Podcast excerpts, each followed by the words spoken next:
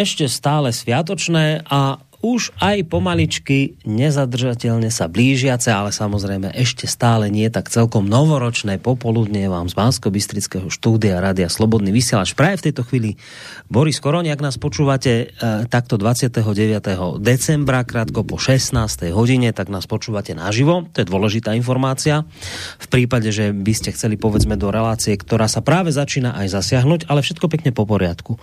Musím sa vám, vážení poslucháči, E, priznať s tým, že e, ja som samozrejme malú chvíľočku e, nejak tak uvažoval nad tým, nakoniec tak ako vždy,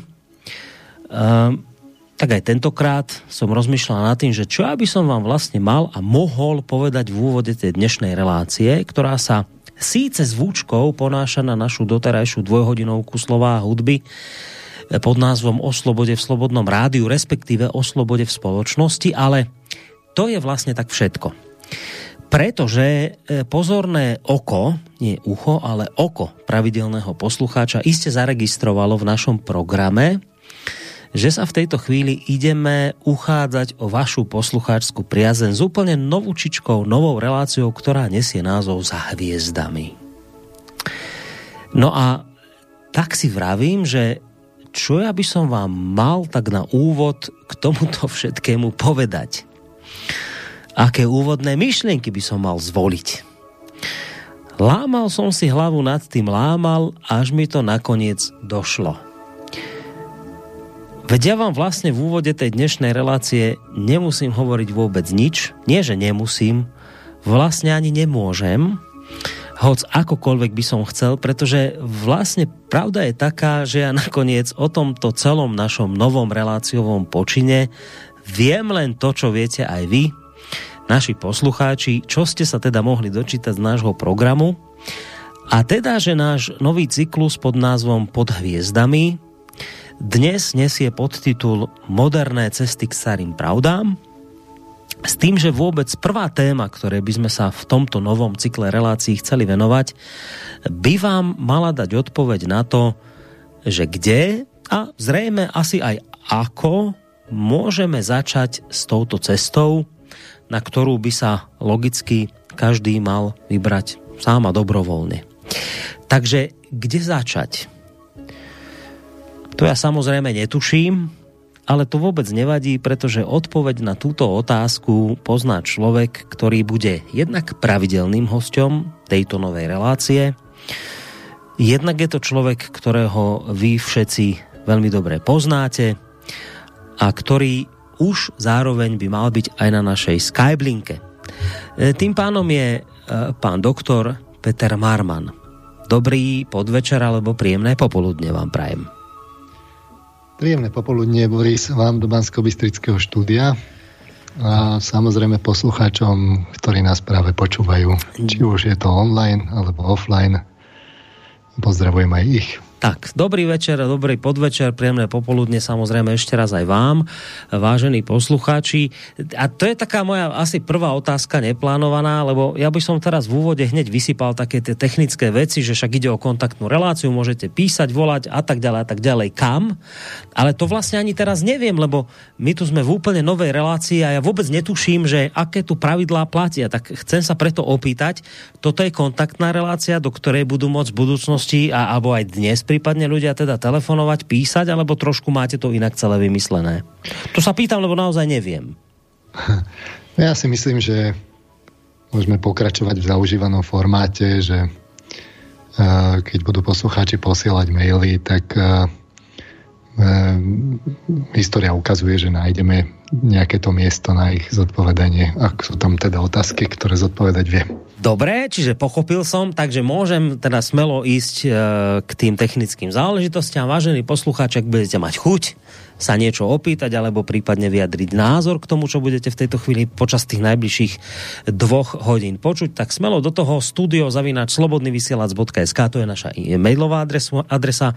Môžete písať aj cez našu internetovú stránku, keď si kliknete na zelené tlačidlo otázka do štúdia, ktoré nájdete na našej internetovej stránke. No a potom je tu aj možnosť telefonovať na číslo 048 381 0101. Je to teda kontaktná relácia. No, to už vieme, ale to, to sa tak, viete, to sa tak, e, tá otázka, to sa nedá obísť, že že prečo vlastne táto relácia, však nakoniec už tá zvúčka naznačuje, že sme tu mali reláciu o slobode spoločnosti, o slobode v slobodnom rádiu. Tá zvúčka nám ostáva, no ale máme tu novú reláciu pod hviezdami, tak, tak prečo toto rozhodnutie, prečo táto nová relácia, prečo táto zmena? To, to jednoducho na úvod sa takáto otázka pýta. Hej. No, ja som tie relácie mal viac ako 7 rokov, hoci relácia o slobode v Slobodnom rádiu mala nejaký ten výpadok, aj som to hovoril v bilančných reláciách obidvom tým reláciám, cyklom.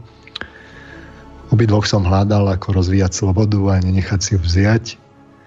Aj z pohľadu spoločenského, z pohľadu jedinca v spoločnosti, aj z pohľadu individuálneho, ako ju môže hľadať a nachádzať jedinec sám v sebe. No, počas toho obdobia som bol poväčšinou teda akademicky činný, čo teda uh, som bol paradoxne pod tlakom, som rozprával reláciu o slobode a ten tlak sa zvyšoval. Uh, nebol som celkom pohodlný kvôli mojim názorom, tak to môžeme nazvať. Kultúrnu vojnu tu vidíme už v priamom prenose medzi tým, ktorá sa stále stupňuje pre mňa z toho vyplývali nejaké dôsledky. Bol som zviazaný citáciami, aby, aby teda keby niekto niečo namietal, nejaký akademický kolega, aby, to, aby som to vedel nejako zdôvodniť. Bolo to také viacej akademické a trošku ťažkopadnejšie. No a tak som sa cítil v istom zmysle taký, taký trochu zviazaný. Po 7 rokoch som teda obe relácie uzavrel, zbilancoval. Uh, svedectvo pravdy je predpoveď. To znamená, po moderne povedané, vo vede je tu predikcia, čo má ukázať pravdivosť. Do akej miery sa mi predpovedalo pred, predikovať, teda do akej miery sa mi podarilo predpovedať nejaké, čo sa v tej spoločnosti deje a, a ide diať to nech posúdia poslucháči. Ja by som chcel, aj som to naznačoval, teda sme to explicitne hovorili v tej bilančnej relácii, že, že by som rád začal teda od začiatku taký nezaťažený už teraz som v podstate tak viac menej na dôchodku, takom tom intelektuálnom, teda akademickom. Tak e, by som rád všetko tak po poriadku vyložil. tá relácia by mala byť o ceste rozvoja človeka, moderného, súčasného človeka s jeho moderným poznaním, ktorom sa žiaľ teda až príliš často stráca. Rád by som v tomto labyrinte odlíšil dôležité oporné body, ukázal nejaký rád, aby nakoniec bolo vidno zmysel života vývoja. Tak aby nakoniec moderný človek vedel, čo má robiť. Lebo keď e, vidí zmysel a cestu, to dve, tieto dve veci sú spojené, tak nakoniec ho po tej ceste aj baví ísť. Má radosť e, zo života. Čiže čo je cieľom relácie? Ja by som to tak nazval pochopiť zmysel aj individuálneho života, aj spoločenského vývoja, aj celkovej evolúcie a nahliadnúť, čo robiť, pochopiť, ako to robiť, opäť aj individuálne, aj v sociálnom prostredí, aj v lone prírody, respektíve mm. všeho míra. Takže také hviezdne ciele uh, som si dal neskromné, uvidíme, ako sa, ako sa mi to podarí. E, cyklus relácií som pomenoval za hviezdami, čiže nie pod hviezdami, ale za hviezdami, Boris. Čo má teda viac významov, niektoré hm. môžem dať aj za domácu poslucháčom, nech na tým trochu rozmýšľajú. No. Ale rozhodne je tam aj význam cesty, čiže ako sa dostať ku hviezdam.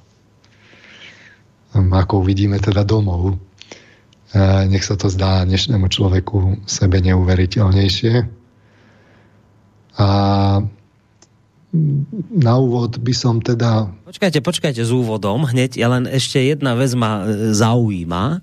Um, ja nechcem zdržiavať, lebo ja viem, že vy ste veľký poctivec, ktorý už má pripravené všetko, prípravy spravené, to ja vám to nebudem narúšať, ale toto je myšlienka, ktorej ja nemôžem sa v úvode nedotknúť, keď vy vlastne ste nám teraz v tomto úvodnom slove povedali, že v tejto relácie zhadzujete s veľkým hrmotom zo seba okovy akademickosti. To je krásne. Na jednej strane vám to dá nejakú slobodu, kde môžete už teda slobodnejšie hovoriť, ako keď ste boli spútaní tými akademickými vecami, však ste to vysvetľovali, ale na druhej strane to má aj svoje rizika, lebo teraz každý, kto bude chcieť, vás môže okamžite označiť za šarlatána, niekoho, kto len tak ako fabuluje, vymýšľa si, už to o nič on neopiera, ne, žiadne nejaké čísla, grafy, veci nedáva. To už, je, to už, už to pre, pre týchto ľudí bude stáť len na vode. Vy si toto uvedomujete, toto riziko? Ja samozrejme, to nebudem hovoriť tak z brucha, poslucháčov aj upozorním, akurát už, už to nebude takéto úzkostlivé citovanie a v podstate hranie sa so slovičkami. Chcel by som tak veci povedať tak jednoduchšie, no. populárnejšie, ale za tým samozrejme tie akademické znalosti budú.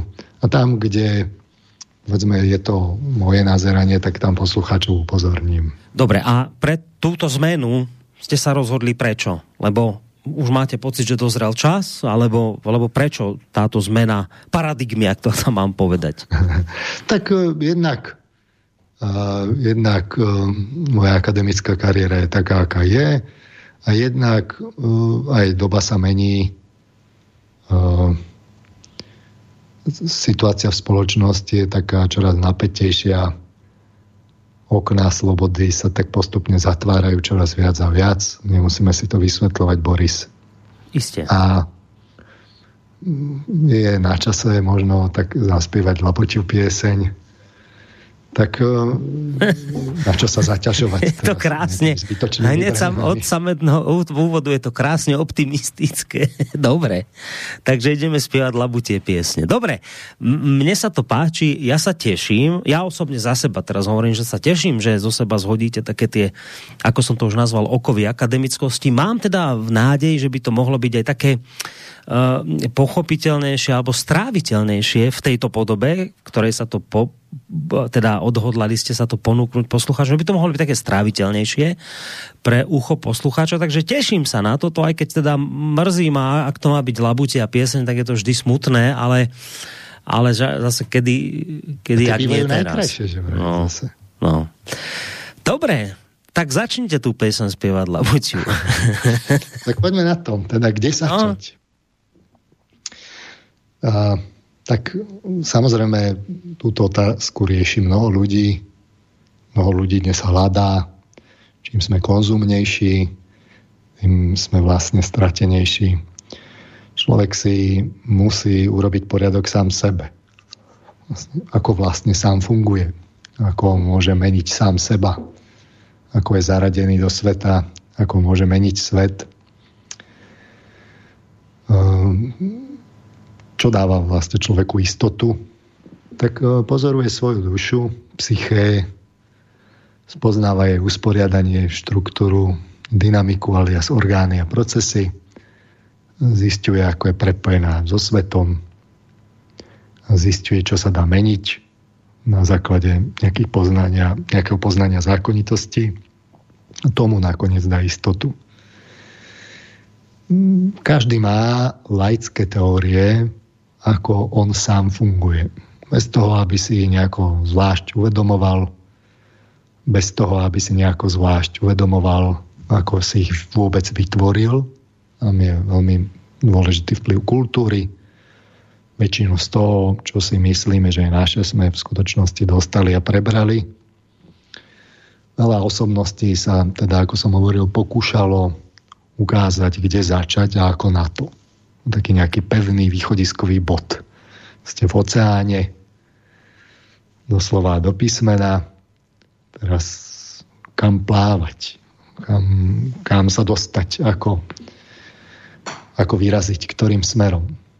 Snažili sa o to filozofovia, vidieť známe Descartovo heslo cogito ergo sum, že filozofii sú mysliteľia, tak nevyhnutne dokonvergujú k tomu, že pozorujú vlastné myslenie a to im dáva istotu, konec koncov ako, ako Descartovi, ale aj ďalším. Ono samozrejme závisí to od, od doby. Čiže, neviem, ešte svätý Augustín pre svätého Augustína, ktorý má podobné heslo, ešte nebolo to myslenie také, také silné, aby mu mohol dôverovať. Radšej sa obratil smerom dovnútra k viere. Pre Descarta, ktorý obdivoval myslenie takéto matematizujúce na začiatku novoveku, tak to bolo také, tomu dávalo práve tú istotu. No a dnes žijeme v dobe, kedy myslenie je čoraz viac a viac uchopované aj emóciami, aj, aj, aj vôľovými impulzami. Aj o myslení sme sa dozvedeli viac. Nedá sa to jednoducho len tak oddeliť zo psyché.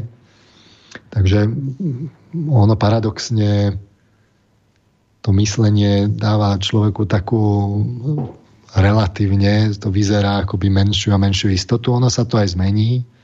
Pribudnú nejaké nové schopnosti v budúcnosti. Zatiaľ to ale ešte platí. Snažili sa o to kňazi, ktorí... Nové schopnosti pribudnú v budúcnosti? To, k tomu sa chcem ja, K tomu sa dostanete. Dobre, ja som sa zlákol, že už to necháme len tak otvorené a újdeme od toho, tak, lebo to je zaujímavé, takže k tomu sa ešte dostaneme. Dobre. Dostaneme sa dobre, k tomu. Dobre, A Snažili sa o to aj kňazi, je kopu predpisov v rôznych náboženstvách, ako dodržiavaním takýchto predpisov prežiť správny život. Snažili sa o to mystici, ktorí sa snažili meditovať, zastaviť. Ale snažili sa o to aj spoločenský, spoločenské osobnosti alebo politici alebo vládcovia, ktorí nejako menili spoločnosť. Snažili sa o to komunisti, ktorí dávali kolektívne ideály a to bol ten recept, ako prežiť dobrý život, čo sa zvrhlo na nejakú sociálnu ideológiu. Snažíme sa o to v kapitalizme s akcentom teda na individuálny zážitok prakticky, čo sa nám zvrháva na nejaký taký bezduchý, samoučelný, čoraz viac paradoxne nanúcovaný konzum. E, nakoniec, keď si to pozriete, tak je z toho taká pestrá mozaika receptov. Od hedonizmu až po asketizmus. Mm-hmm. S akcentovaním sociálneho na jednej strane, či individuálneho na strane druhej. Zameraného viac na prežívanie, či premýšľanie, alebo konanie. V podstate mozaika pokrie celú plejádu typických dimenzií rôznych typológií psychologických a sociologických. Ja by som to postupne rád zhrnul. Oporou mi bude psychologické poznanie, len samozrejme treba brať celistvo a nič nevynechať. Prečo psychológia? Lebo to je taká tá centrálna veda o našom vedomí. Stojí v strede medzi prírodnými vedami na, jedným, na jednej strane, ktoré skúmajú hmotný svet a telo, na strane druhej spoločenskými vedami, kde, ktoré skúmajú také tie duchovné zákonitosti a ducha, keď to poviem tak metamoricky, čiže stojí v strede medzi fyzickými a poťažmo metafyzickými vedami, by sme to tak mohli povedať, kognitív, kognitívnymi. Uh, nech si posluchači skúsia uvedomiť, ako sa prežívajú. Na jednej strane je to telesný svet, ktorý ich nejako uh, ovplyvňuje významne, uh, vnímajú ho prostredníctvom zmyslov, majú nejaké potreby, to vyvoláva samozrejme emocionálne reakcie, ktoré nás nejako e, dynamizujú. Na strane druhej tu je akýsi vnútorný svet netelesný e, v takom tom jadre svet poznania, kde sú nejaké myšlienky, zákonitosti. A medzi tým sú zážitky, emócie, spomienky a tak ďalej. Takže toto nejako my vo vnútri prežívame, tomu sa venuje psychológia. Nemôže, keď skúma vedomie a psychiku alias psyché, nemôže nič vynechať. Čiže máme evolučnú a biologickú psychológiu na jednej strane, na strane druhej kognitívnu a sociálnu psychológiu, vrátane teda psychológie náboženstva. Takže dobrý psychológ, či sa mu to páči alebo nepáči, by mal byť taký univerzál všade bol, ktorý skúma psyché medzi telom a duchom. Čiže musí mať prehľad aj o fyzike, aj o metafyzike. Ja to poviem tak metaforicky. No a skôr než sa teda ja vyznam, teda vydám e, cestou poznania seba, aby som to tak e, zosumarizoval a preskúmal, tak uh, chcel by som nejaké tak, takú, takú námietku alebo pripomienku ešte zodpovedať predtým, než sa vydám na túto cestu. O niekto by mohol námietať, že to je taká príliš intelektualistická cesta. Veď abstraktné poznanie ubíja. Je také nezáživné. V podstate túto námietku vznesú také dve hlavné, také dva hlavné alternatívne prúdy pri hľadaní ciest Inak sú to prúdy, ktoré sú, je to, jednak je to prúd, ktorý je orientovaný na zážitky, že niekde v pozadí emócie berie ako to hlavné. A druhý prúd je orientovaný na, na činy, čiže na, na vôľu, v protiklade k mysleniu.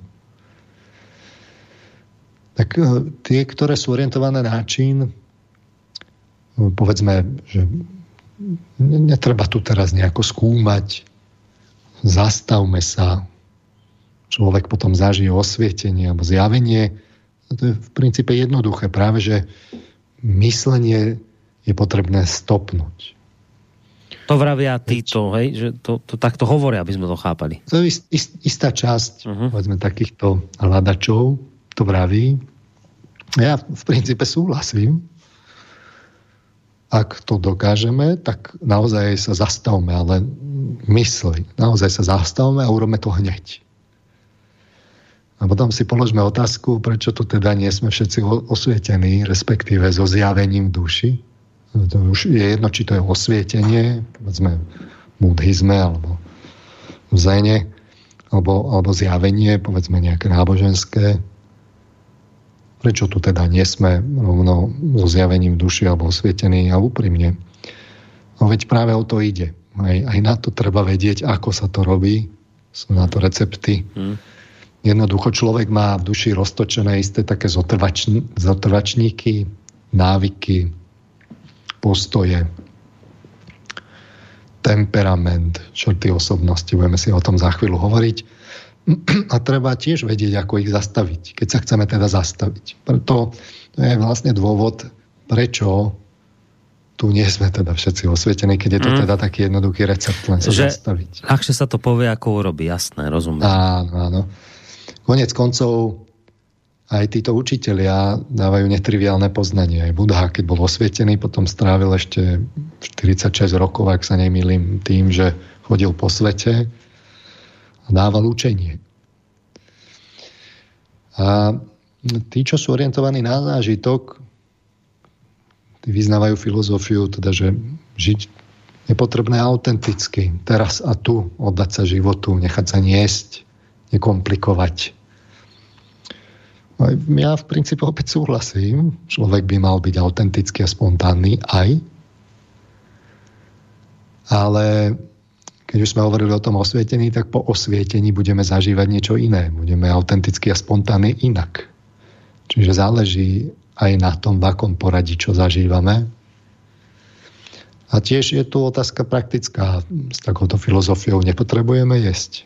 Postarať sa o deti. Nakoniec sa zaradiť do spoločnosti a akceptovať aspoň časť teda pravidel. Potrebujeme jesť. A jednoducho aj ľudia s takouto filozofiou niečo musia zo spoločnosti akceptovať, či sa im to páči alebo nepáči. A nakoniec dodám, že poznanie nie je, nemusí byť v rozpore ani so zážitkom, ani, ani s činom.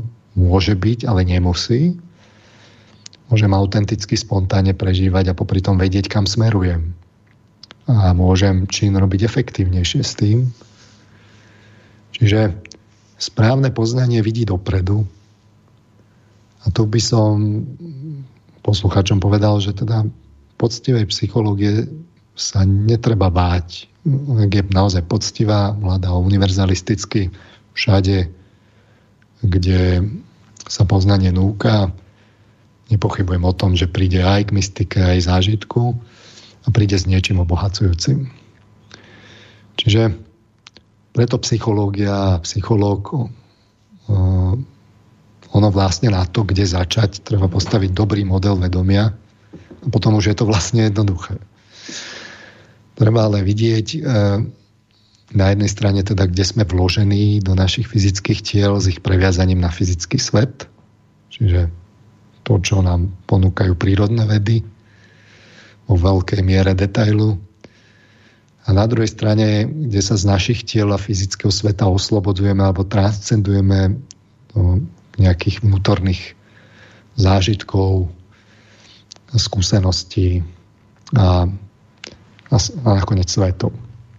A to všetko je ešte také komplexnejšie v tom, že vedomie sa vyvíja. Aj teda individuálne počas ľudského života sa narodíme ako, ako bábetka, sme deti, mladíci a tak ďalej.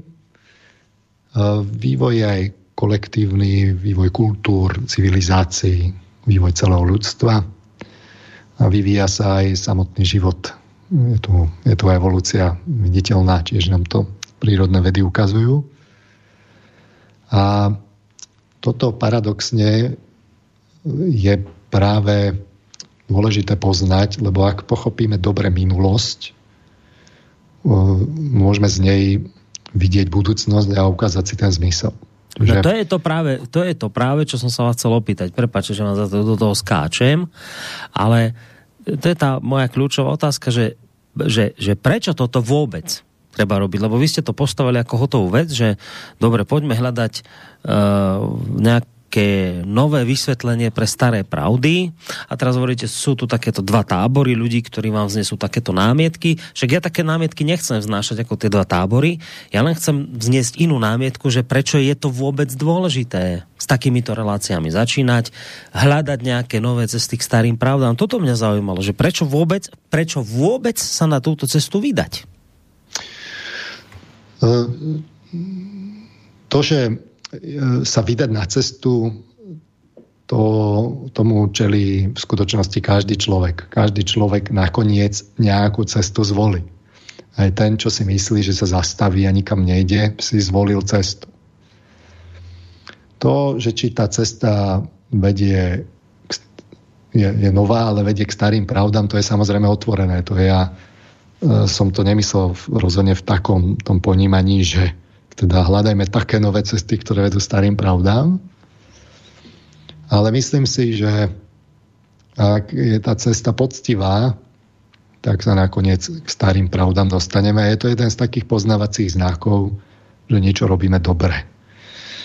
E, konec koncov aj e, v živote je to tak, neodmietnete svoje detstvo e, a priori celé a poviete si, že to bolo úplne na nič musím byť úplne iný.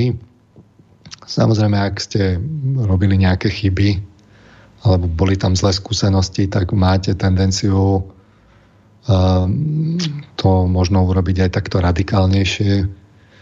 V skutočnosti, keď človek nájde zmierenie a uh, postaví sa k tomu čelom, prinesie mu to nakoniec poučenie a s tým spojený pokoj, tak vlastne zistí, že to detstvo eh, potrebuje spracovať, že mu to niečo dalo, aj keď tam boli negatívne skúsenosti, že ho to posilnilo.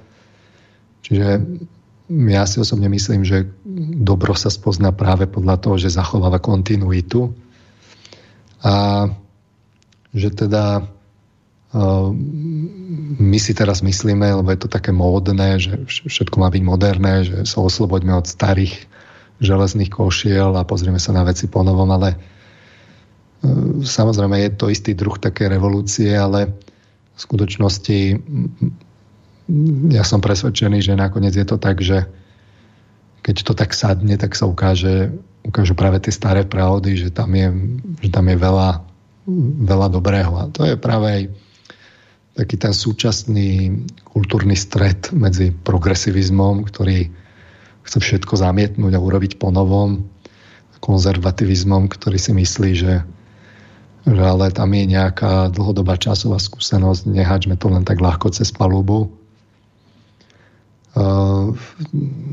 na jednej strane vývoj musí byť, čiže musí tu byť aj progresívnosť, na druhej strane aj kontinuita tu musí byť, lebo v konečnom dôsledku aj tá evolúcia nás k niečomu predurčuje.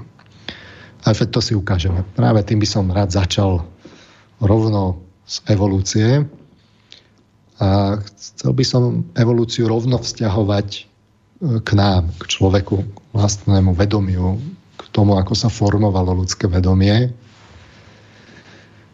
Čiže chcem sa pozrieť až do evolúcie od, od de facto prvých mnohobunkových organizmov. No my sme mnohobunkovce.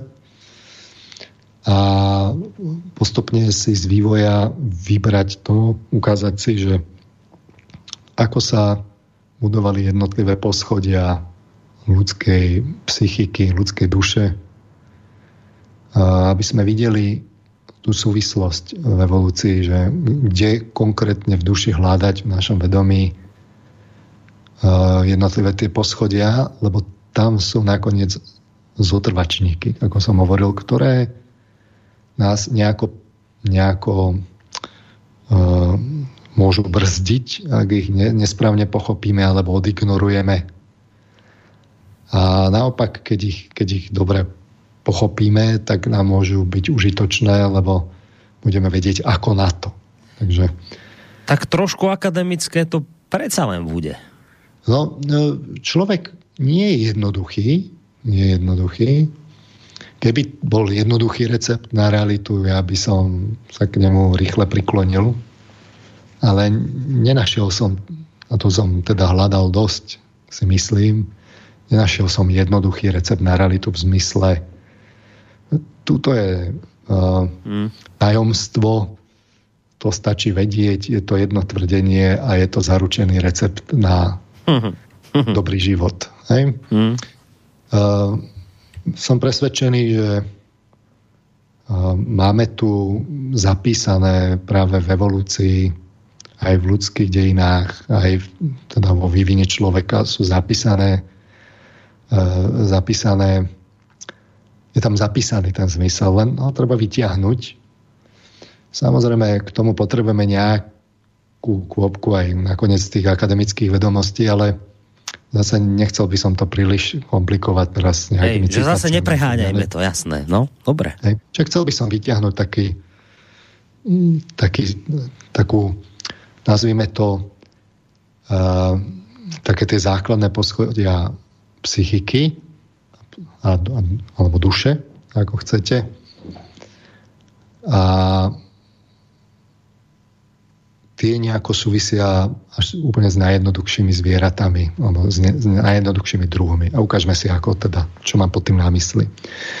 Čiže je to taký v istom zmysle zázrak, že ako sa vám po dlhom, dlhom čase zrazu nejaké jednobunkové organizmy spoja, rozhodnú sa, že oni budú, no, že to bude jeden organizmus, že príde nejaká taká tá socializácia, urobia nejakú takú tú konfederáciu a zrazu z toho vznikne uh, taký multi, mnohobunkový organizmus.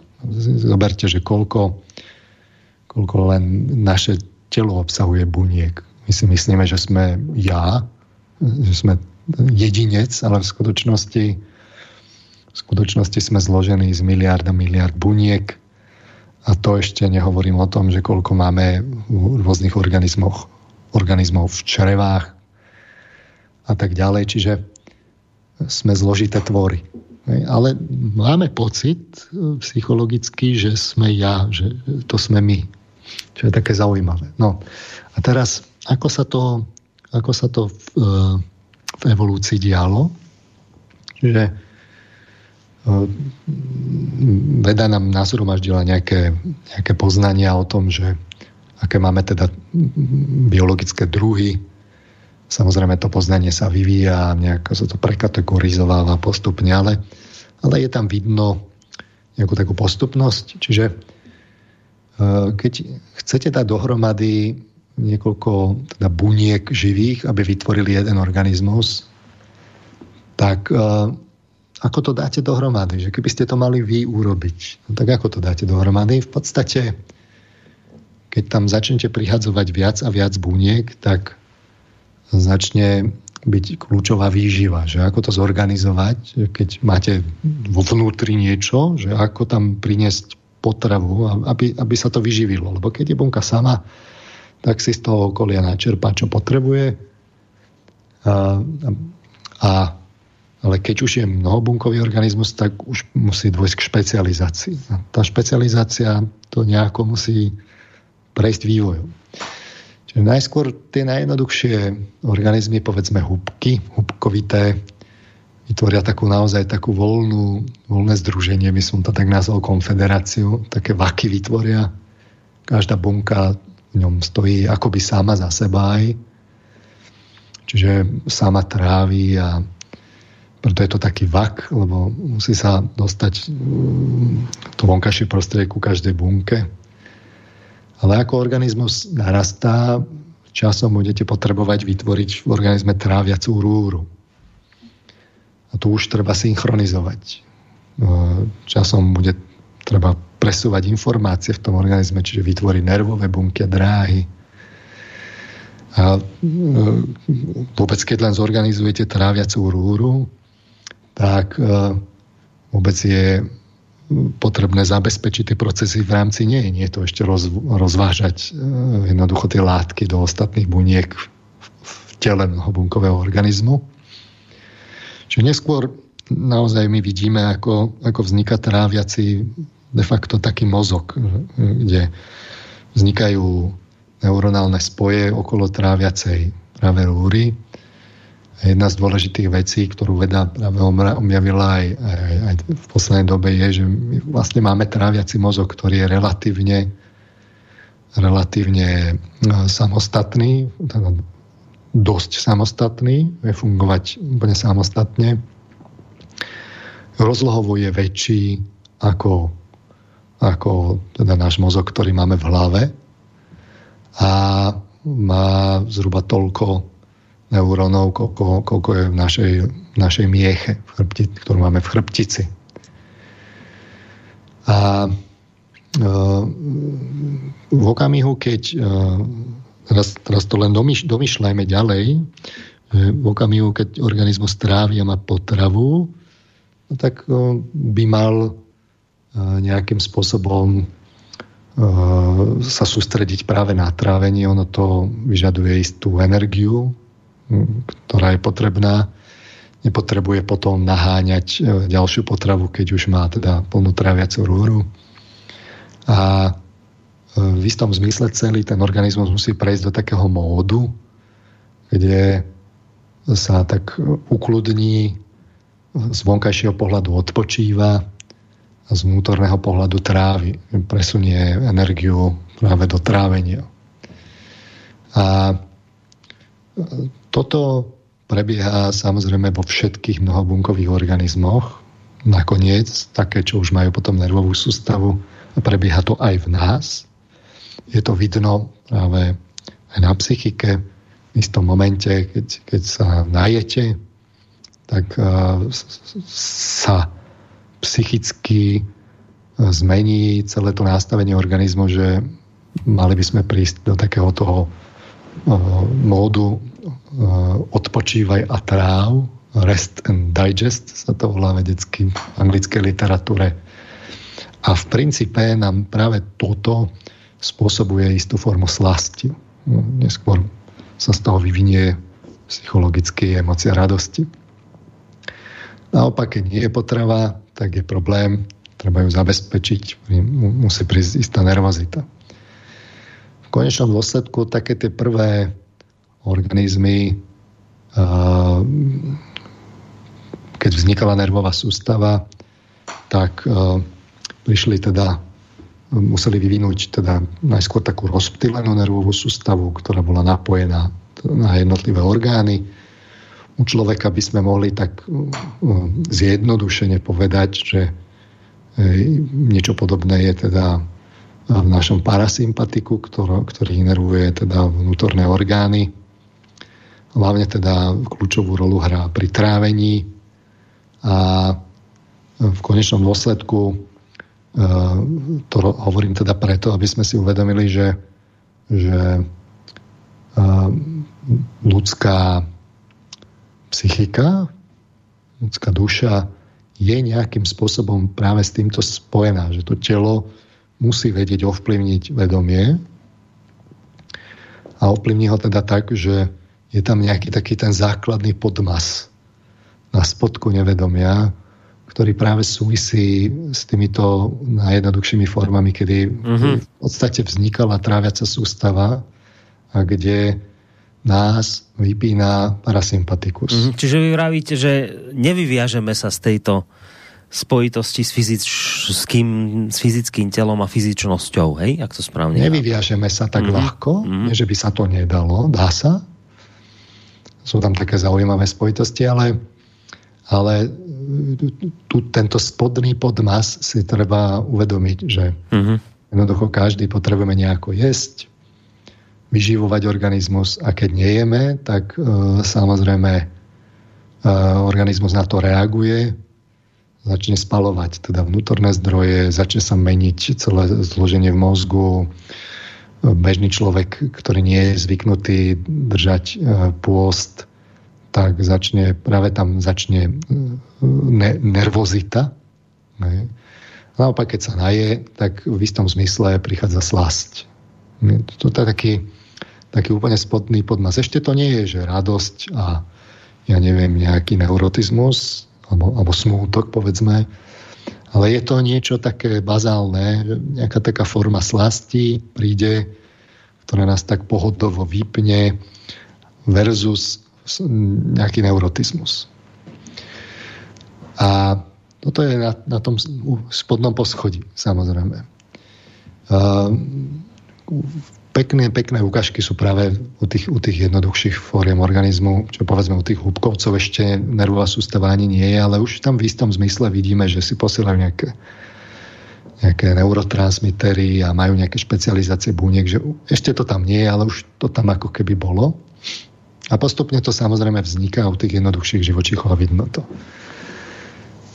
Ako evolučný vývoj ide ďalej, tak e, samozrejme v istom momente musí u tých organizmov prísť k tomu, že sa vyvinie teda u zvierat pohybový aparát.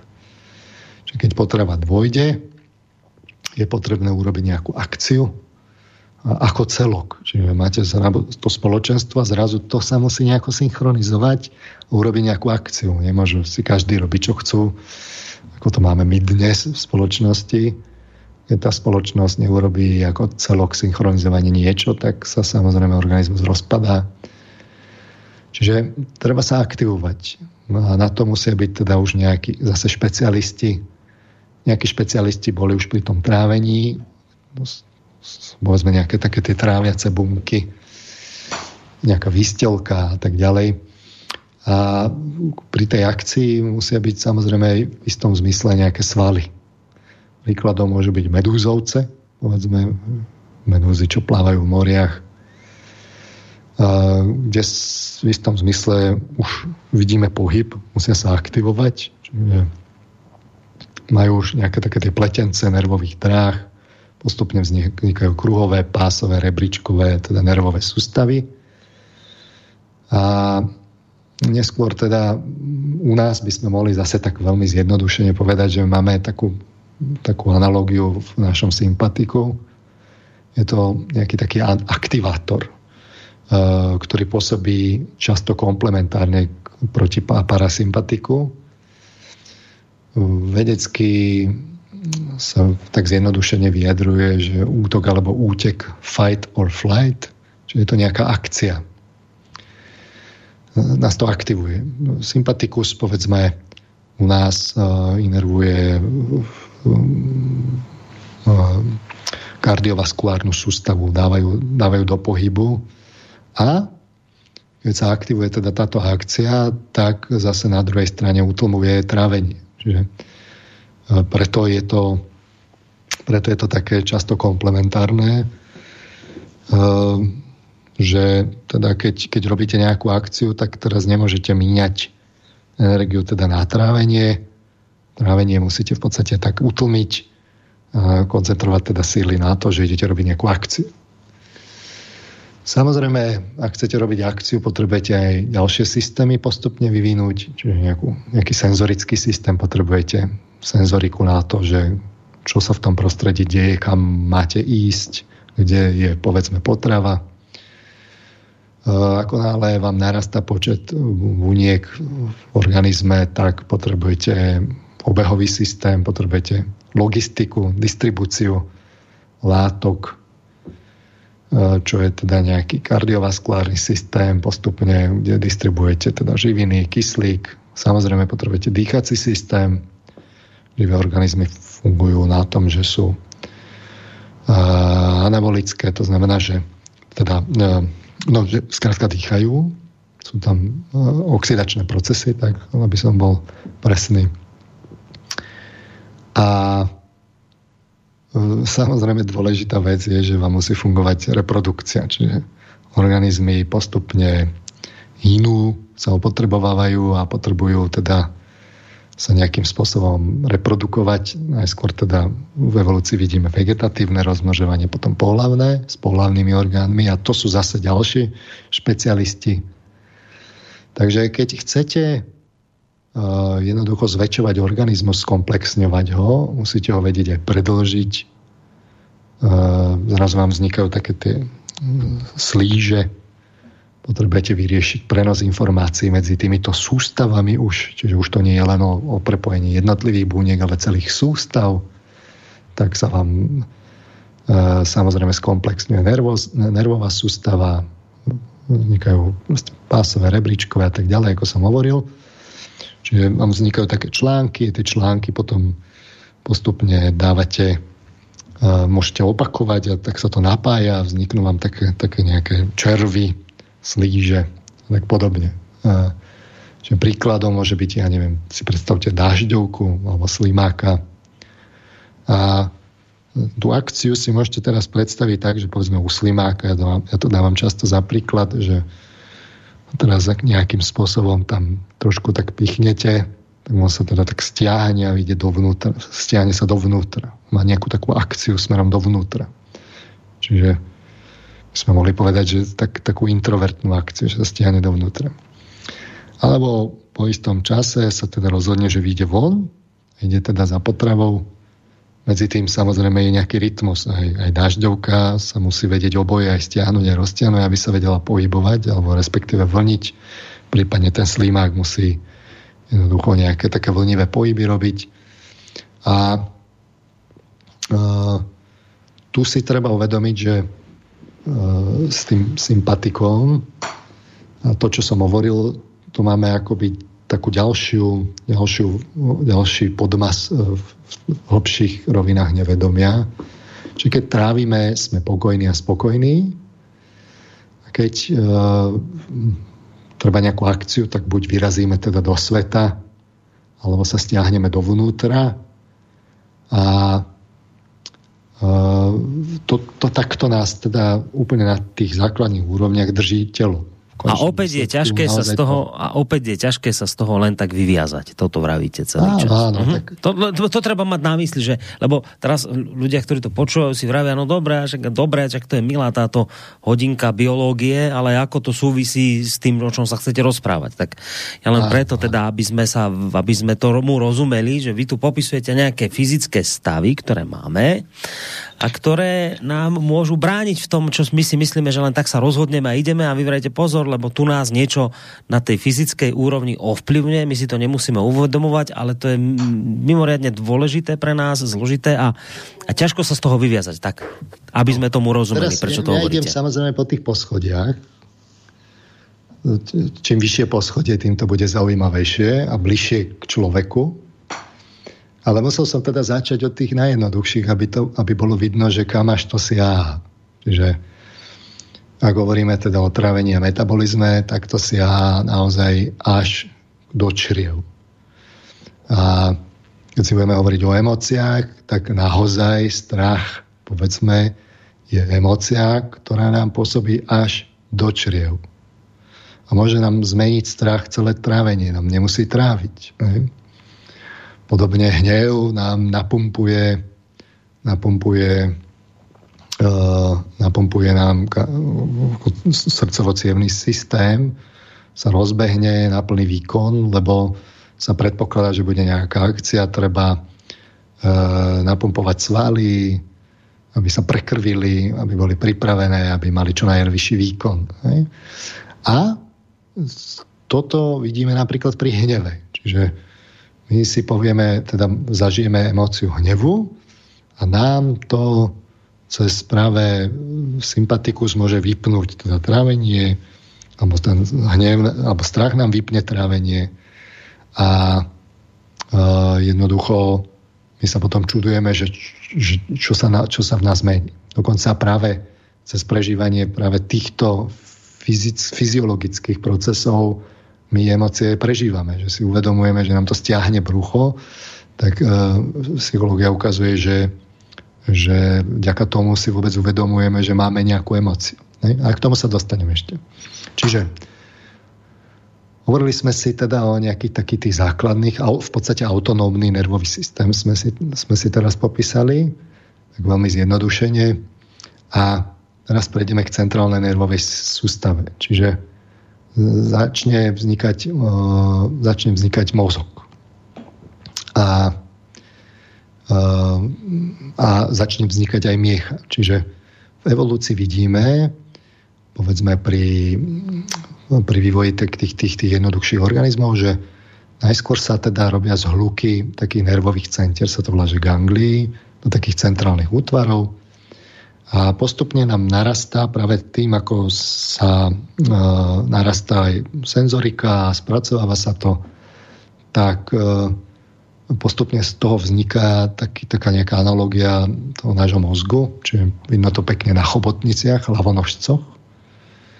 Už sa formuje hlava a tie sú už pomerne inteligentné.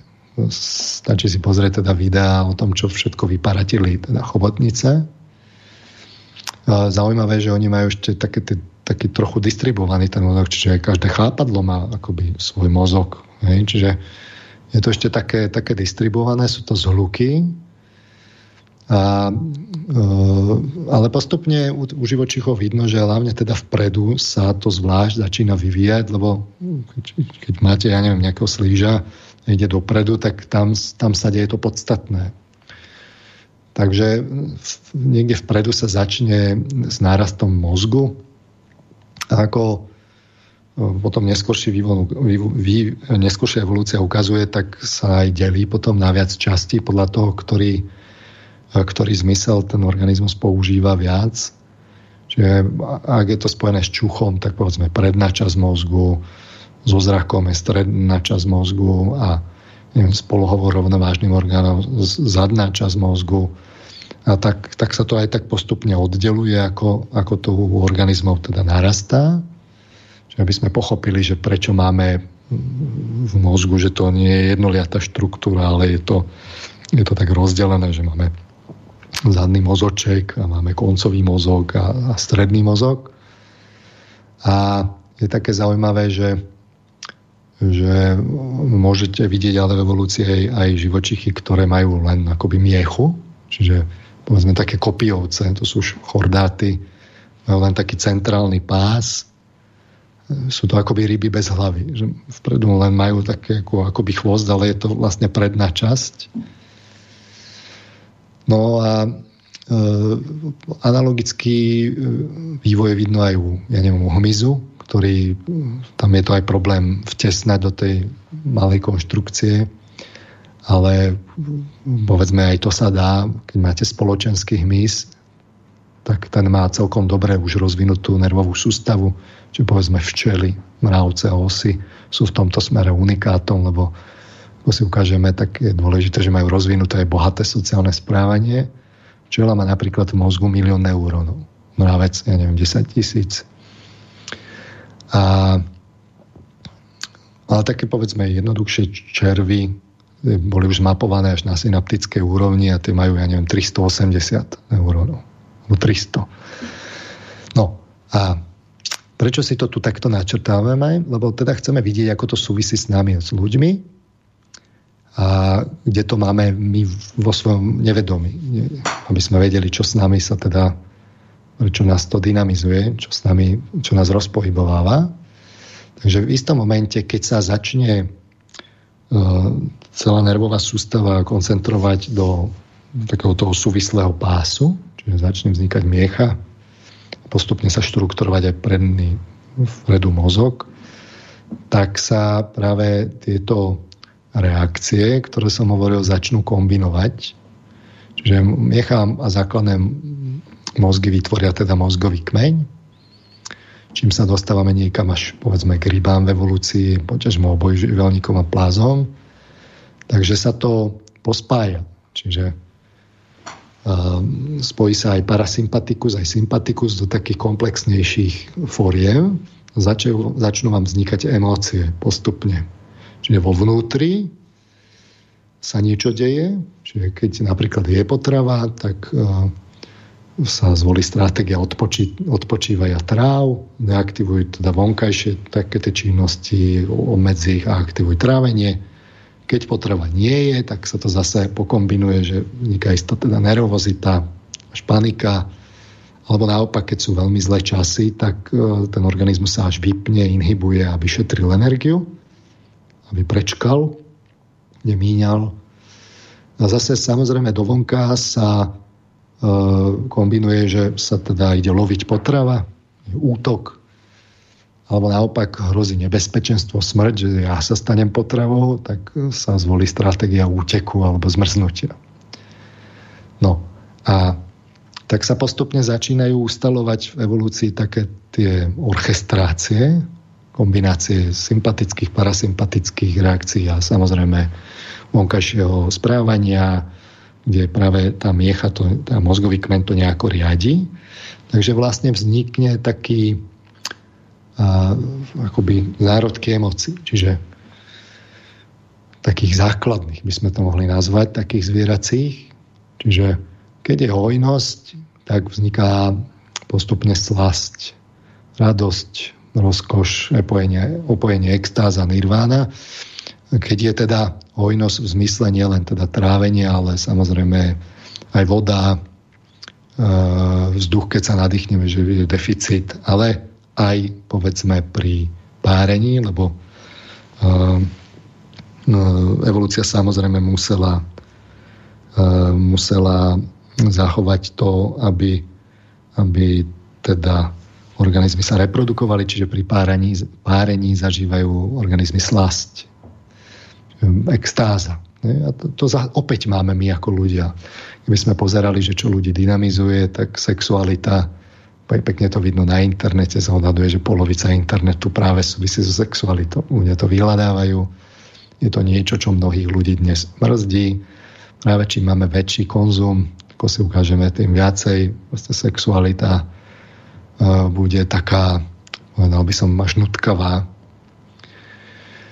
keď je naopak nedostatok, vzniká povedzme nervozita, môže vzniknúť panika alebo potom iný, inhibícia, neskôr sa vyvinie z toho, ako si ukážeme, smútok. a až, povedzme sklamanie a žiaľ.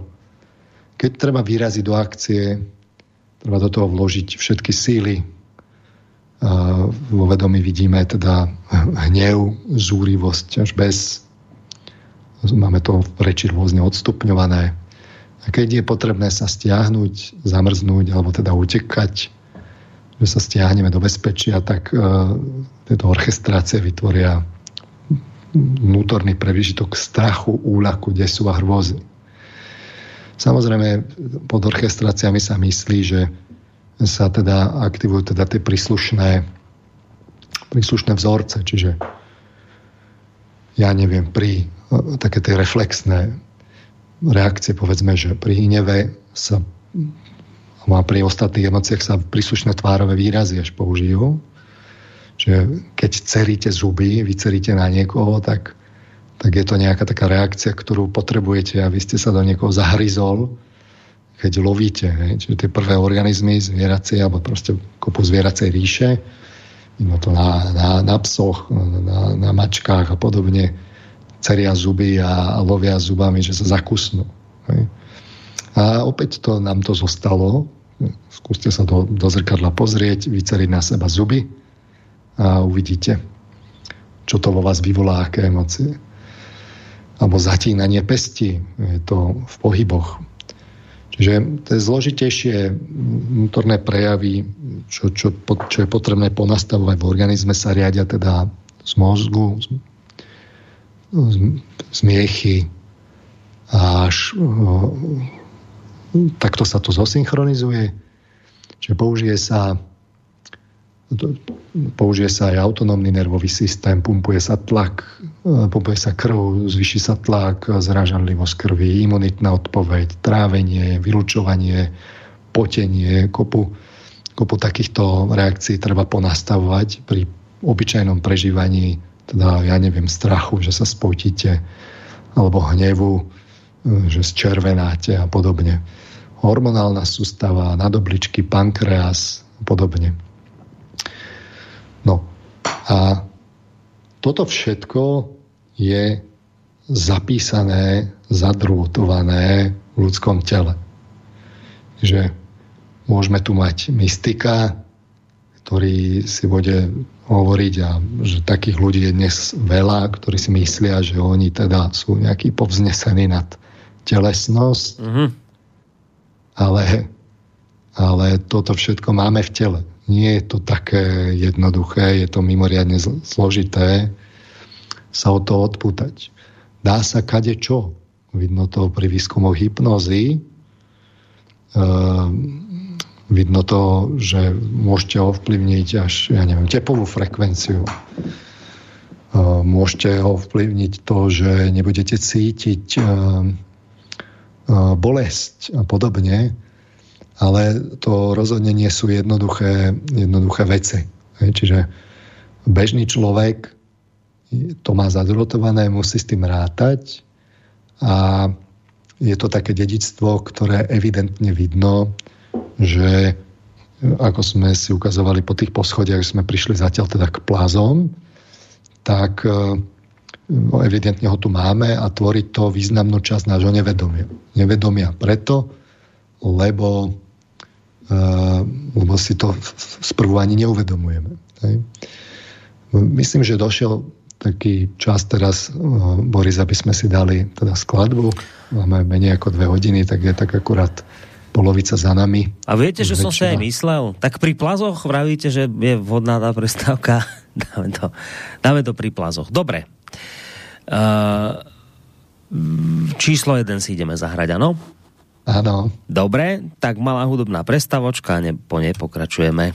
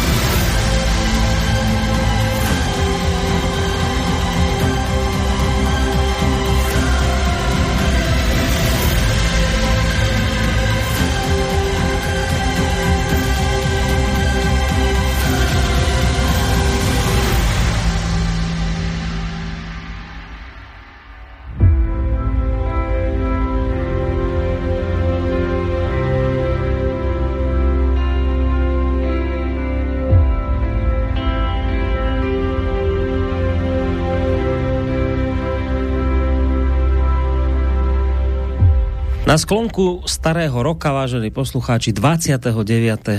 decembra, krátko po 17. hodine počúvate naďalej z Brusu novú reláciu, ktorá nesie názov Pod hviezdami a budeme sa vám z tejto relácie prihovárať častejšie. Toto je dnes jej prvá, niekto by povedal pilotná časť tejto relácie, v ktorej, ako som už teda v úvode naznačil, by sme zrejme radi hľadali nejaké tie modernejšie cesty k starým pravdám. A teda vôbec tá prvá téma, ktorou dnes v rámci tejto, tohto nového cyklu, e, tejto novej relácie pred vás predstupujeme, je téma o tom, e, kde teda hľadať, alebo ako začať e, s tou cestou hľadania. No, je to zaujímavé, hoď teda nám to môže pripadať že to vieme, to je jasné, však to, čo tu teraz hovoril v tej prvej hodinke Peter Marman, nie je nič nové, však nakoniec vieme, ako sme poskladaní, že sme mnohobunkovce a tak ďalej, ale je to zaujímavé si uvedomiť, že naozaj eh, niektoré veci sa v živote ľahšie povedia, ako urobia, keď vám niekto teda hovorí, zastavte sa, rozmýšľajte, uvažujte a neviem čo, neviem čo, neviem čo, tak, tak on hovorí, že dobre, to sa síce ľahko povie, ale sami ste to počuli, čo všetko na vás vplýva, ako to na vás vplýva a že to zastavenie sa zase nie je až tak celkom jednoduché, lebo máme tu nejaké podvedomé veci, ktoré na nás vplývajú, hoci si to teda nemusíme uvedomovať. To je, to je síce vec, ktorá vás až tak veľmi prekvapiť nemusí, lebo to môžeme vedieť ešte teda ja neviem, zo školy, že takéto niečo my v sebe máme, že to tak, ale, ale keď si to tak človek uvedomí, tak ako to Peter hovorí, tak um, je to zaujímavé. No, dobre, tak pokračujeme ďalej. No, a teraz, teraz to bude také už živšie, lebo aby som to tak stručne zhrnul, tak na začiatku je to hlavne teda o, o výžive a spôsobu, ako ju zaobstarať, čiže nejaké trávenie, akcia, parasympatikus, sympatikus, potom sa z toho postupne kombinujú nejaké zložitejšie akcie vo vnútri organizmu, vo vonkajších vzorcoch správania, vznikajú teda nejaké ustálené orchestrácie. A postupne takýmto spôsobom až teda smerom k plázom u rýb a až, až tam to tak vidíme načrtnuté, až teda ku plazom vidno, že už by sme teda mohli hovoriť o emóciách a sú to také naozaj nejaké ustálené, diskretné orchestrácie, že majú svoj účel. Sú spúšťané nejakým podnetom, je potreba, nie je potreba, je predátor, nie je predátor, je korist, nie je korist, samička, samček, reprodukcia a tak ďalej. A takto to jednoducho je. Emócie majú nejaký podnet, príde tá príslušná reakcia, skončí podnet, prejde príslušné správanie a skončí teda emócia. No, ale organizmy sú teda učenlivé. Čo si treba uvedomiť, že nie je to len o tom, že e, telo pôsobí na dušu, čiže z tela sú príslušné teda e, väzby na, do vedomia, ale že to je aj opačne, že každé prežitie emócie postupne pri opakovaných emóciách mení rovnováhu vnútornú a nakláňajú smerom k tým jedným smerom tam, kde to vychyluje emócie. Čiže pri hneve človek postupne čoraz ľahšie vzblkne. Ale aj pes. Že keď, keď pes bude často štekať, tak bude čoraz viac štekať. Je to taký, zrazu je taký menej a menej kľudný, viacej nervný. Až postupne vznikajú také telesné reakcie bez vonkajších podnetov. Keď, keď už sa tá rovnováha tak nakloní, tak vznikajú akoby také fantómové emócie. Čiže nálady by sa to volá, kde telo akoby prežíva, ako by tá emocia bola, ale už to nemá podnet. A toto je akoby taký zotrvačník väčší, ktorý, ktorý my potom máme v tele zapísaný, za ktorý už si môžeme do veľkej miery aj sami. Čiže ak často prežívame hnev, vzniká hnevlivosť, srdnatosť, agresívnosť, taká jedovatosť, máme na to rôzne slova. Ak často prežívame strach, môže prísť nálada úzkosti, kde už zrazu sa už len bojíme a nevieme čoho. Zrazu to len uh-huh, prišlo. Uh-huh, uh-huh keď pre, budeme prežívať radosť, tak môžeme mať teda spokojnú, vzrušenú až mánickú náladu, môžeme prežívať opojenie. Je to skrátka nejaký stav, ktorý je dlhotrvajúcejší, je trošku slabší ako emócia a nemá už podnet. Keď opakovane budeme prežívať smútok, môžeme mať, ja neviem, nostalgickú náladu, alebo môžeme frustráciu až, až smerujúcu do letargie, až depresie, že nás to tak vypína. A už potom jednoducho máme melancholickú náladu. Ale už nevieme z čoho. Už máme sklon. Máme takéto nálady. A to je, to je taký zotrvačník, lebo už keď sa to zapíše práve do toho organizmu, tak už to ten organizmus vracia späť a ovplyvňuje zase, zase na, našu psyché. A môže to ísť ešte ďalej, sa to môže zapísať až do trvalých sklonov. Jednoducho stane sa to súčasťou typických vzorcov správania a vnútorného prežívania, ktoré máme, čiže charakteristické pre jedinca. V psychológii sa tomu hovorí črty osobnosti, čiže postupnosť. Zažívate opakovanie hnev, stanete sa hnevlivým, až keď sa to zapíše dostatočne často, dlho a opakovane, dlho to trvá, tak môžete byť cholerikom. Čiže človek, človekom, ktorý je aktívny, impulzívny, vzrušivý, nekludný. A neviete prečo. Vlastne ste takí. Je to súčasťou mm-hmm vaše identity. No počujete, trošku vás e, preruším. A to nie je niečo také, s čím sa človek rodí? S takouto výbavou? Že no.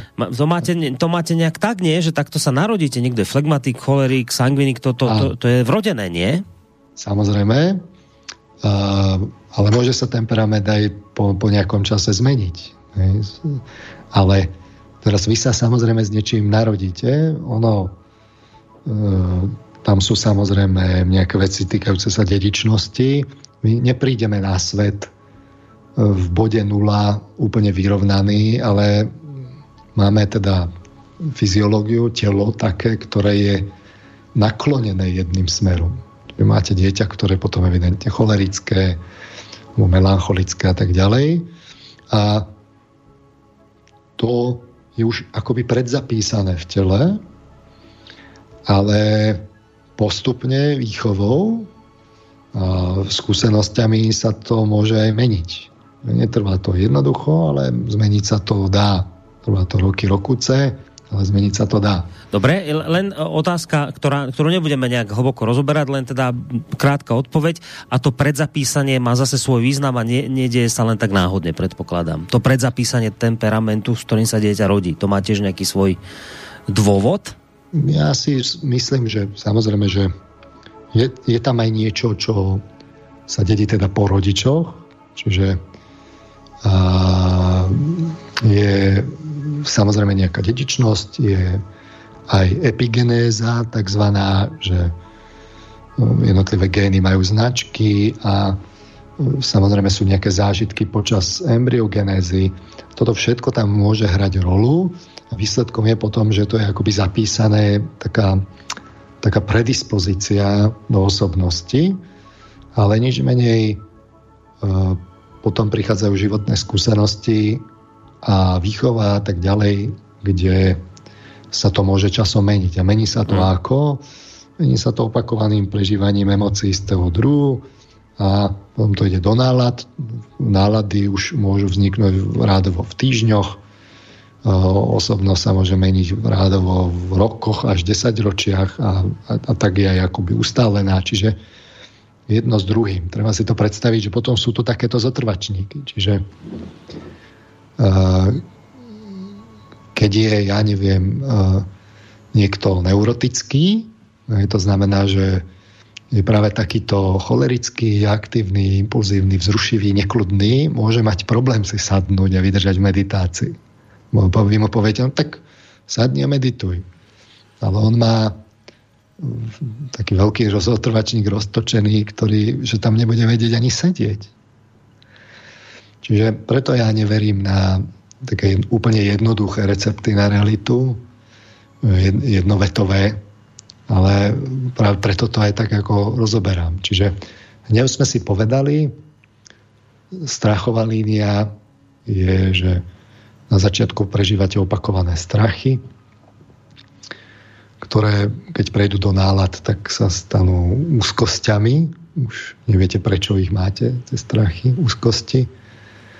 A môžu vytvrdnúť časom, teda v melancholickom temperamente, kde ste tichý, úzkostlivý, rezervovaný, triezvy, v podstate stále nabudení vo vnútri, tam ste zalezení ako ten slimák a lebo, lebo sa zabezpečujete, aby, aby práve takéto úzkosti nenastávali.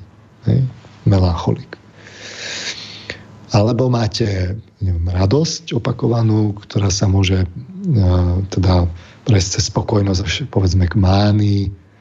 A potom máte, keď to vytvrdne ďalej, tak máte sangvinika, bezstarostného, živého, pohodového, otvoreného človeka, ktorý je až taký ľahkovážny.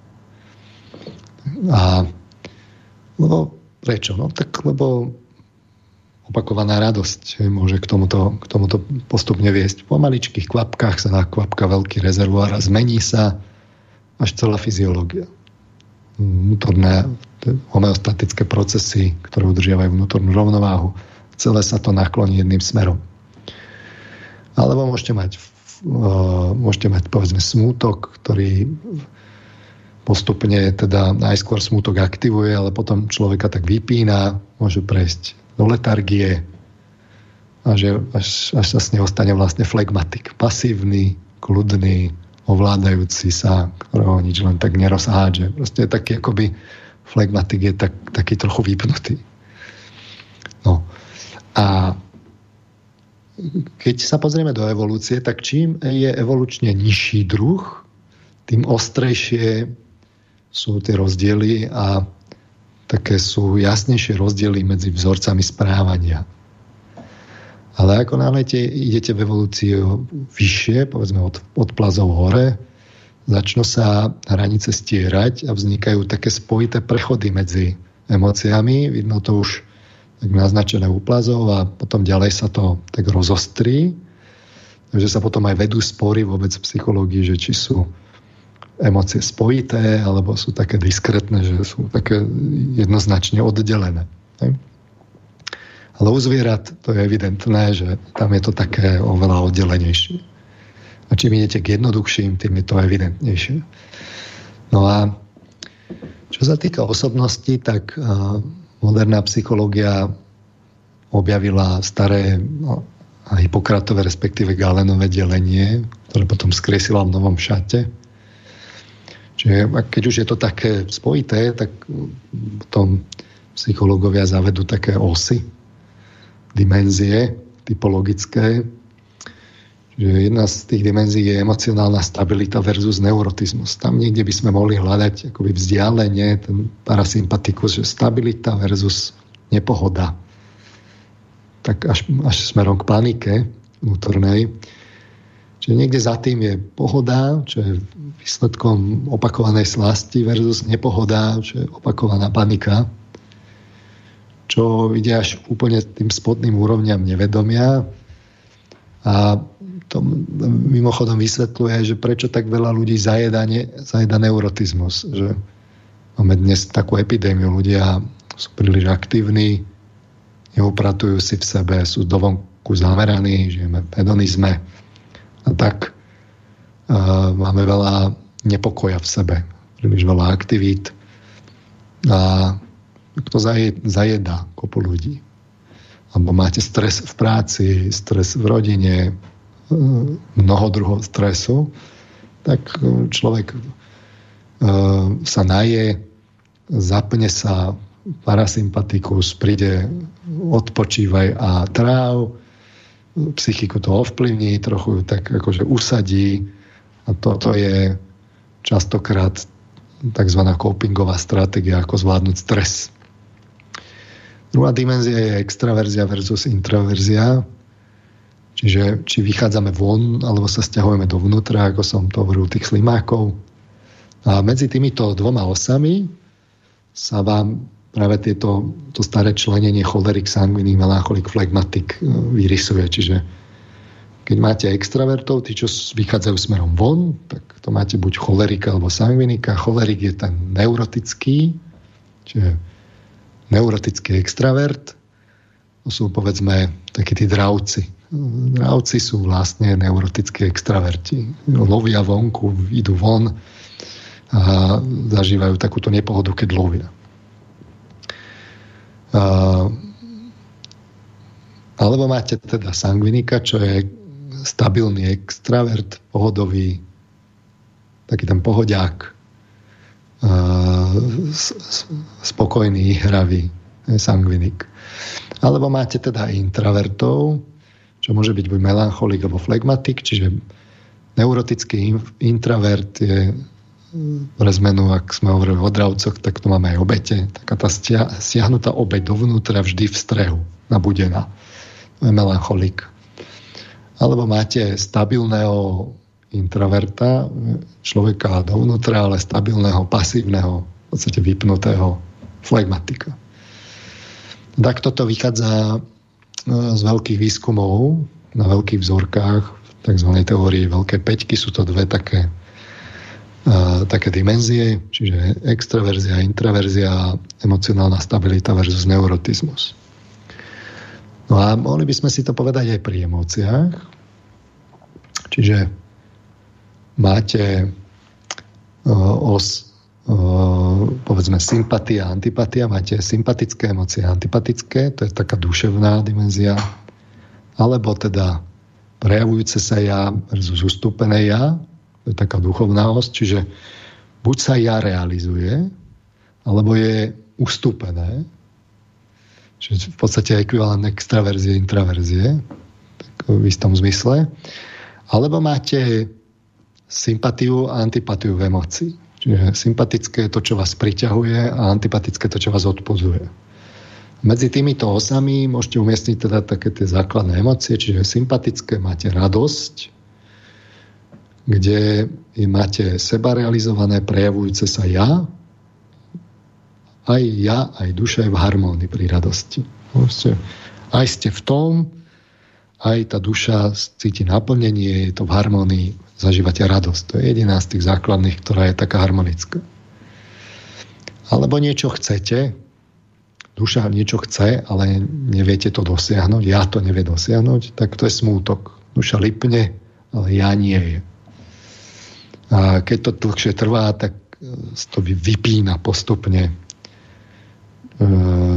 tú dušu, takže výsledkom je potom taká tá, tá letargia alebo podobné.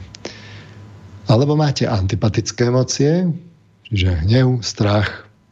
Pri hneve máte ja, ktoré je činné, realizuje sa, ale duša trízni, lebo niečo sa jej nepáči. A pri strachu to je v podstate najhoršia emocia, kde duša zažíva niečo nechcené a ja je ešte aj ustúpené. Čiže duša trpí a ja nie je k dispozícii, tak to je strach sa tak najviac zapisuje do ľudského tela, tak najhlbšie a aj v terapii sú s tým najväčšie problémy, ak je niekto žíhaný strachom. Všetky ostatné emócie sa podľa mňa tak trochu ľahšie ošetria. Z tohto vám môžu vzniknúť až poruchy osobnosti, k tomu sa ale dneska nebudem venovať. A teraz tie praktické dopady. Na čo som to tak vysvetľoval, som sa dostal ku plazom, lebo pri tých jednoduchých receptoch, ak som teda neurotický, tak si nebudem vedieť sadnúť a vydržať meditáciu. Ak som úzkostný, tak nebudem vedieť byť autentický a spontánny. Budem s tým mať problém. Práve tá životná filozofia, ktorá hovorí o zážitku a má sa nechať unášať a byť autentický. Ľudia, ktorí sú žíhaní strachom, neskôr úzkosťami a stanú sa melancholikmi, s tým majú problém. Ak som letargický až depresívny, nebudem vedieť vzbudiť dostatočne emócie a tiež budem mať tak, takým tým prežívaním emócií vlastne trochu strach, teda trochu problém. Uh, nebudem sa vedieť nadynamizovať. Ak som naopak mánický, že to preženiem so slasťou, život je gombička, ale budem mať sklon hazardovať, pretečie mi medzi rukami a hlbšie aspekty mi života uniknú. A, alebo sa dostanem rovno do závislosti, že si len užívam a žijem si takým bonvivánskym spôsobom. Takže my tu máme roztočené zotrvačníky, ak hovoríme teda o mozgovom kmeni a autonómnom nervovom systéme, môže to ísť až do tráv viaceho mozgu a do trávenia, s tým majú problémy, ja neviem, úzkostný, alebo do srdcovo s tým majú problémy, ja neviem, znetlivý typicky. Ak som vyhľadávať slasti, môže mať látkové závislosti a obezitu. Čiže máme taký ten malý zotrvačník, že prežívame typické emócie. To už nás nejako tak už nás to nejak tak uh, predurčuje, že ako budem reagovať. Či už strachom, hnevom a tak ďalej. Alebo mám potom väčší zotrvačník, keď už to vojde do nálad a zvykov. No a úplne veľký zotrvačník je, keď mi to vôjde až do tela, do črt, do temperamentu. Až také môže byť, že mi to vôjde do črt? Do črt osobnosti. Je tak. Ale aj, aj, aj, aj, ale aj do črt. Uh-huh. Aj do črt. Uh-huh. Lebo si treba uvedomiť, že pri každej emocii sú typické, z týchto základných sú typické tvárové výrazy. Čiže ak sa niekto často mračí, tak sa mu postupne tá tvár napína uh-huh. konkrétnym smerom. No a niekde po 40 keď už viskozita a eh, obnovovanie eh, kože nie je také, aké by malo byť. Ľahšie vysyká koža, menej sa obnovujú bunky, mm. tak sa vám to dostáva do vrások. A tie vrázky, tam vám to už vidno až v črtách, doslova do písmena. Mm. Mm.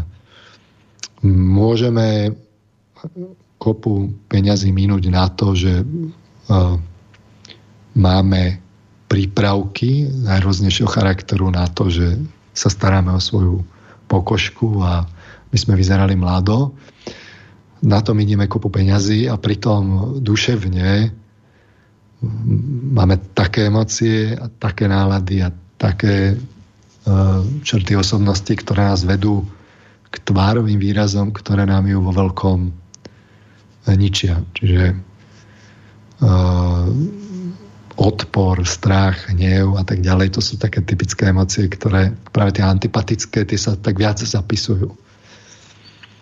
Najlepšia emócia z tohto pohľadu je smiech ľudský, ten, tam je najviac svalov uvoľnených, takže uh, v podstate problém so, so smiechom je len, že vznikajú také tie slnečné vrázky okolo očí, že sa vám, keď sa vám rozžiaria tie oči, že trochu tam to vidno, ale inak z tohto pohľadu je odporúčané sa dosť, dosť veľa smiať. Hm. No a toto, práve tieto zotrvačníky, oni sa nesú aj dedičnými líniami. Som presvedčený, že spôsob, akým žijú rodičia, sa práve epigeneticky dostáva e, smerom k deťom. To znamená, ak máme nejaké konkrétne emócie, na príslušné gény sa uložia značky a tie značky uh, sa prenášajú na ďalšiu generáciu a pri epigeneze, keď už je tam tá značka, tak uh, sa ten gen môže, nemusí použiť, môže byť rizikový a tak ďalej. Čiže on sa dedičnými líniami sa to takto prenáša Samozrejme ďalší prenos je výchovnými vzorcami, ak máme rodičov, ktorí sú úzkostní alebo naopak sú agresívni, tak uh, to má nejaký dopad samozrejme na, na deti. Uh, a dokonca aj kultúra národov v tomto smere je nejakým spôsobom zodpovedná za prenos, uh, ja neviem, výskumami väzieb sociálnych medzi deťmi a, a matkami sa ukázalo, že ja Nem, Nemci majú iné typy väzieb, ako majú ja neviem, iní Európania a podobne. Čiže aj príslušná kultúra národná e, má samozrejme na toto vplyv. A sú to potom samozrejme aj také praktické dopady, že e, má zmysel toto poznanie nielen z toho dôvodu, aby sme videli, ako je štrukturované nevedomie a ako je to zadrotované, čiže až tým najjednoduchším organizmom, povedzme do trávenia alebo do reprodukcie, ale e, má to zmysel aj v tom, že uh, oni majú nejaký balans medzi sebou. Čiže keď chcem uh, nejakým spôsobom prekonať strach, tak je to strach je emocia, kde výsledkom je, že ona je spôsobená tým, že, že zažívame jednak antipatiu, že niečo, čo nechceme, čo duša, pričom duša, duša trízni a zároveň ja je ustúpené.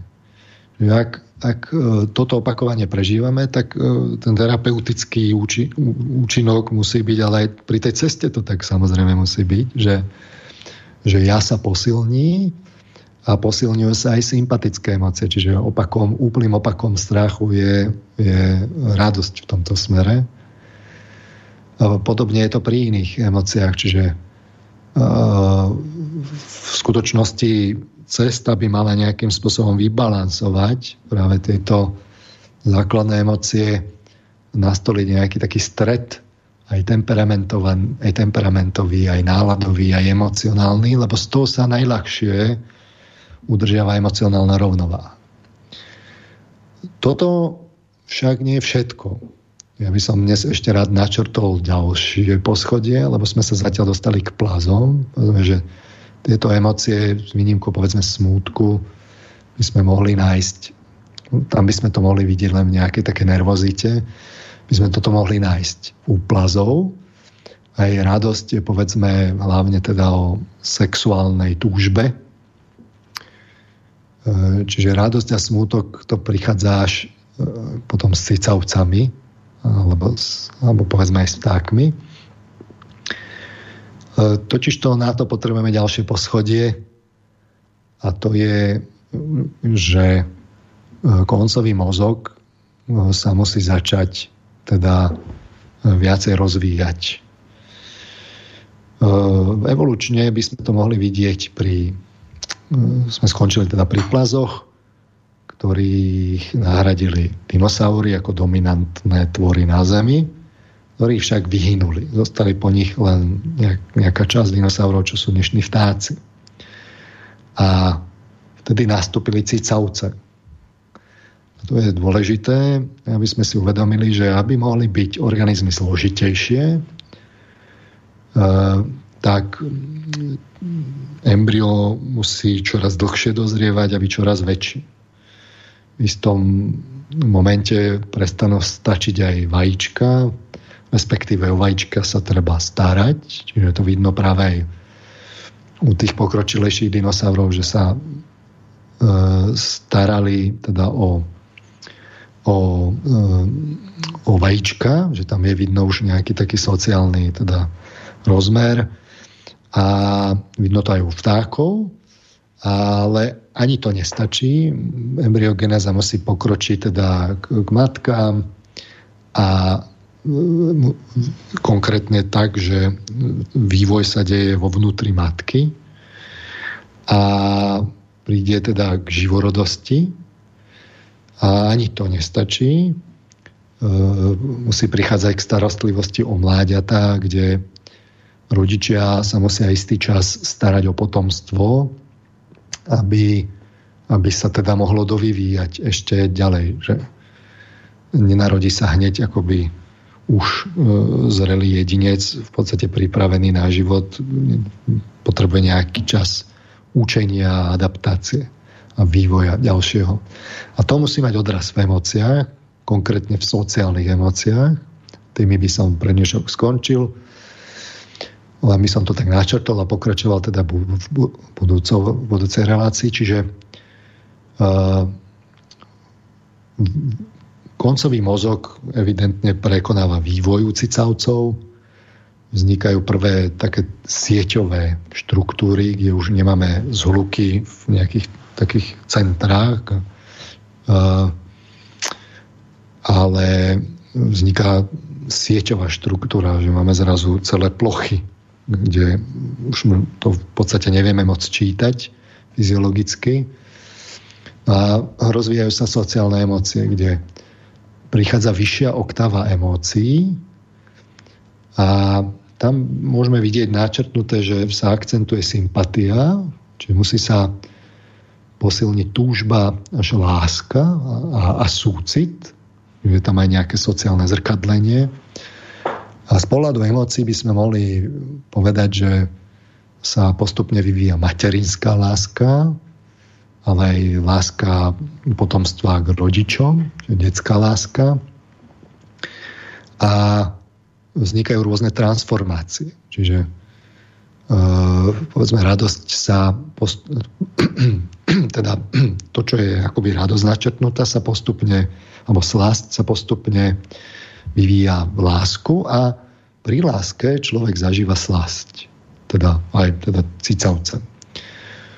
Uh, smútok je tak typicky už vlastne sociálna emocia. Vzniká to tak, že uh, dieťa je bez matky, alebo matka je bez dieťaťa, vzniká panika.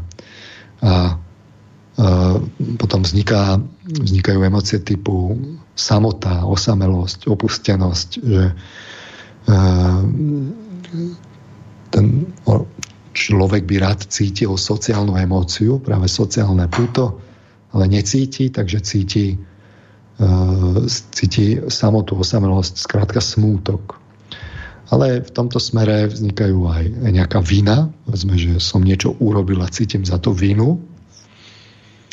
Kde je taký pre, prekryv potom aj s, s ďalším poschodím, ale to si potom ukážeme. Hnev sa môže zmeniť povedzme na nenávisť, že už to nie je len zúrivosť, že ja lovi, napríklad lovím, ale nenávidím niekoho konkrétneho, je to hnev, ktorý je zameraný sociálnym smerom, alebo zastrašujem sociálne. A strach sa môže zmeniť, ja, napríklad tá, ten deficit ja sa môže zmeniť na závisť, alebo sociálnu úzkosť, hambu. Tam sa to rôzne začína rozvíjať práve e, v sociálnej komunikácii a v sociálnych interakciách. Aj nálady sa takýmto spôsobom postupne transformujú, vznikajú väzby, čiže opakované, opakovane prežívané emócie s rovnakým jedincom sa postupne utvrdzujú a vzniká väzba. V, v, u človeka by sme povedali vzťah. A takýmto spôsobom vám vznikajú, vznikajú vrstvy, Čiže na tej najnižšej vrstve by sme mohli povedať, e, sú práve tie základné emócie, ktoré ešte by sme mohli rozvrstviť k tým jednotlivým väzbám do, do, do tela.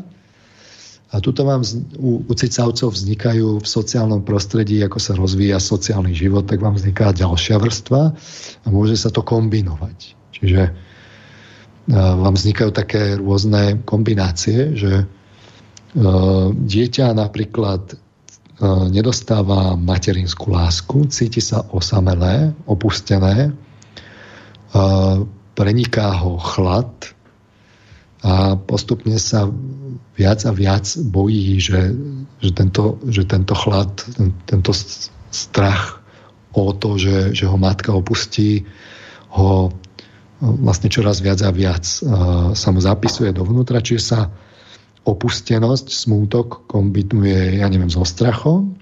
Čiže uh, vlastne potom sa to stáva centrálnym problémom osobnosti, že máte človeka, ktorý má sociálnu fóbiu, nevie sa s človekom, keď sa s ním spojí, tak nevie dostatočne saturovať, ako naplniť práve sociálne potreby a takýmto spôsobom vlastne vzniká vzniká ďalší druh zotrvačníka, ktorý, je, ktorý vychádza z ďalšieho druhu emócií, z ďalšej kategórie emócií a práve zo sociálnych emócií. A e, samozrejme, keď máte potom takéhoto človeka, ktorý je takto rozvinutý, tak darmo mu poviete, že no, tak sadne medituj, alebo toto a toto rob. On jednoducho stále cíti, stále cíti deficit, stále potrebuje nejaké teplo cítiť a to dynamizuje. A to najskôr potrebuje vyvážiť, aby sa dostal do nejakého vyváženého centra, aby potom mohol vôbec rozvíjať sa ďalej. No a keďže nám čas už postupne teda sa naplnil, hmm. ja by som to v tomto momente zatiaľ teda e, prerušil s tým, že teda dáme si samozrejme pokračovanie, kde by sme si ukázali, že čo s tým, že kde je pre človeka práve priestor pre slobodu, lebo že to máme takto zadratované, to zrovna nám tak na slobode nepridá, to, že ako deti vyrastáme v sociálnom prostredí a sme zažili taký alebo onaký typ výchovy, máme úzkostné väzby alebo naopak sme takí vyhýbaví, že sme takí trochu uh, odsociálnení, že sme sa tak stiahli zo sociálneho života a sme takí nezávislí, lebo to je naša forma obrany, tak uh, to nám tiež samozrejme na slobode nepridá, lebo sme to tak dostali vo výchove. A že čo s tým môžeme robiť, že aká je tá ďalšia úroveň, tak k tomu by som sa rád dostal na budúce. Prešli by sme si potom to také tie vyššie cicavce a prišli až teda k človeku a ukázali, že kam to smeruje, že kde je možné jednak si vydobiť slobodu, ako toto, čo sme si hovorili, čo nás teda zväzuje, ako, ako to zmeniť, ako, ako zastaviť rozotrvačníky a prípadne roztočiť ich iným smerom. Hmm. A toto je podľa mňa neobiditeľná neobiditeľná prekažka pri tom, ak si chceme povedať, že, že e, ako odkiaľ vôbec začať. Čiže darmo my budeme hovoriť o, o, o myslení, keď keď naše myslenie bude neustále zasahované emocionalitou, ktorá je prenesená až do osobnosti a, mm-hmm. a do, do zvykov a nálad, jednoducho budeme mysleť inak. A to dnes vidíme, že ako veľmi dnes ľudia e, vlastne upadajú do bublín, lebo, lebo myslia to, čo nakoniec preferujú a s tým si vystačia. Čiže Tomuto by som sa venoval na budúce a budem v tom pokračovať. A, a my sme si povedali, že čo s tým? To sme si zatiaľ hovorili, že kde sa postupne precitáme, že do čoho sa precitáme.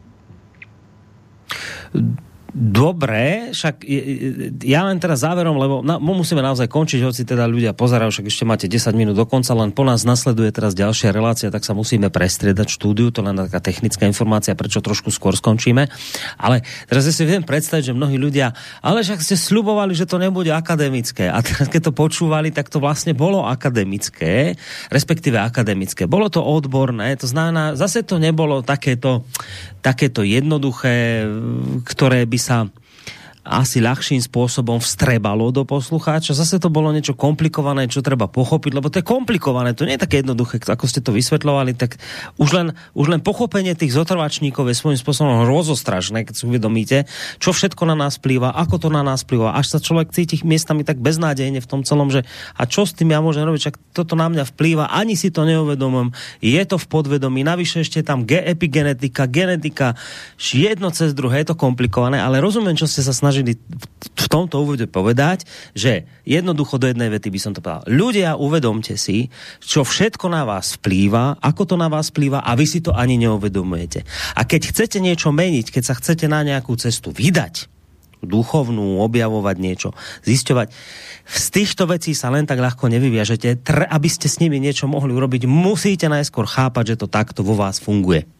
A to tak. ešte stále, a to ešte stále nie je všetko. Vravíte, že my sme skončili niekde na úrovni teraz niekde zhruba nad plázmy niečo, ale, ale to ešte, ešte stále nič, lebo, lebo tak cicavcom sme išli, ale ešte pôjdeme k človeku a tam je to ešte komplikovanejšie. A zase, a zase poviem, že ale áno, bude to zase komplikovanejšie, ale bez tohto komplikovaného pochopenia tohto komplikovaného sa neposuniete ďalej. A to som, to som vám, Boris, povedal taký extrakt extraktov. No, a to ešte k tomu extrakt extraktov.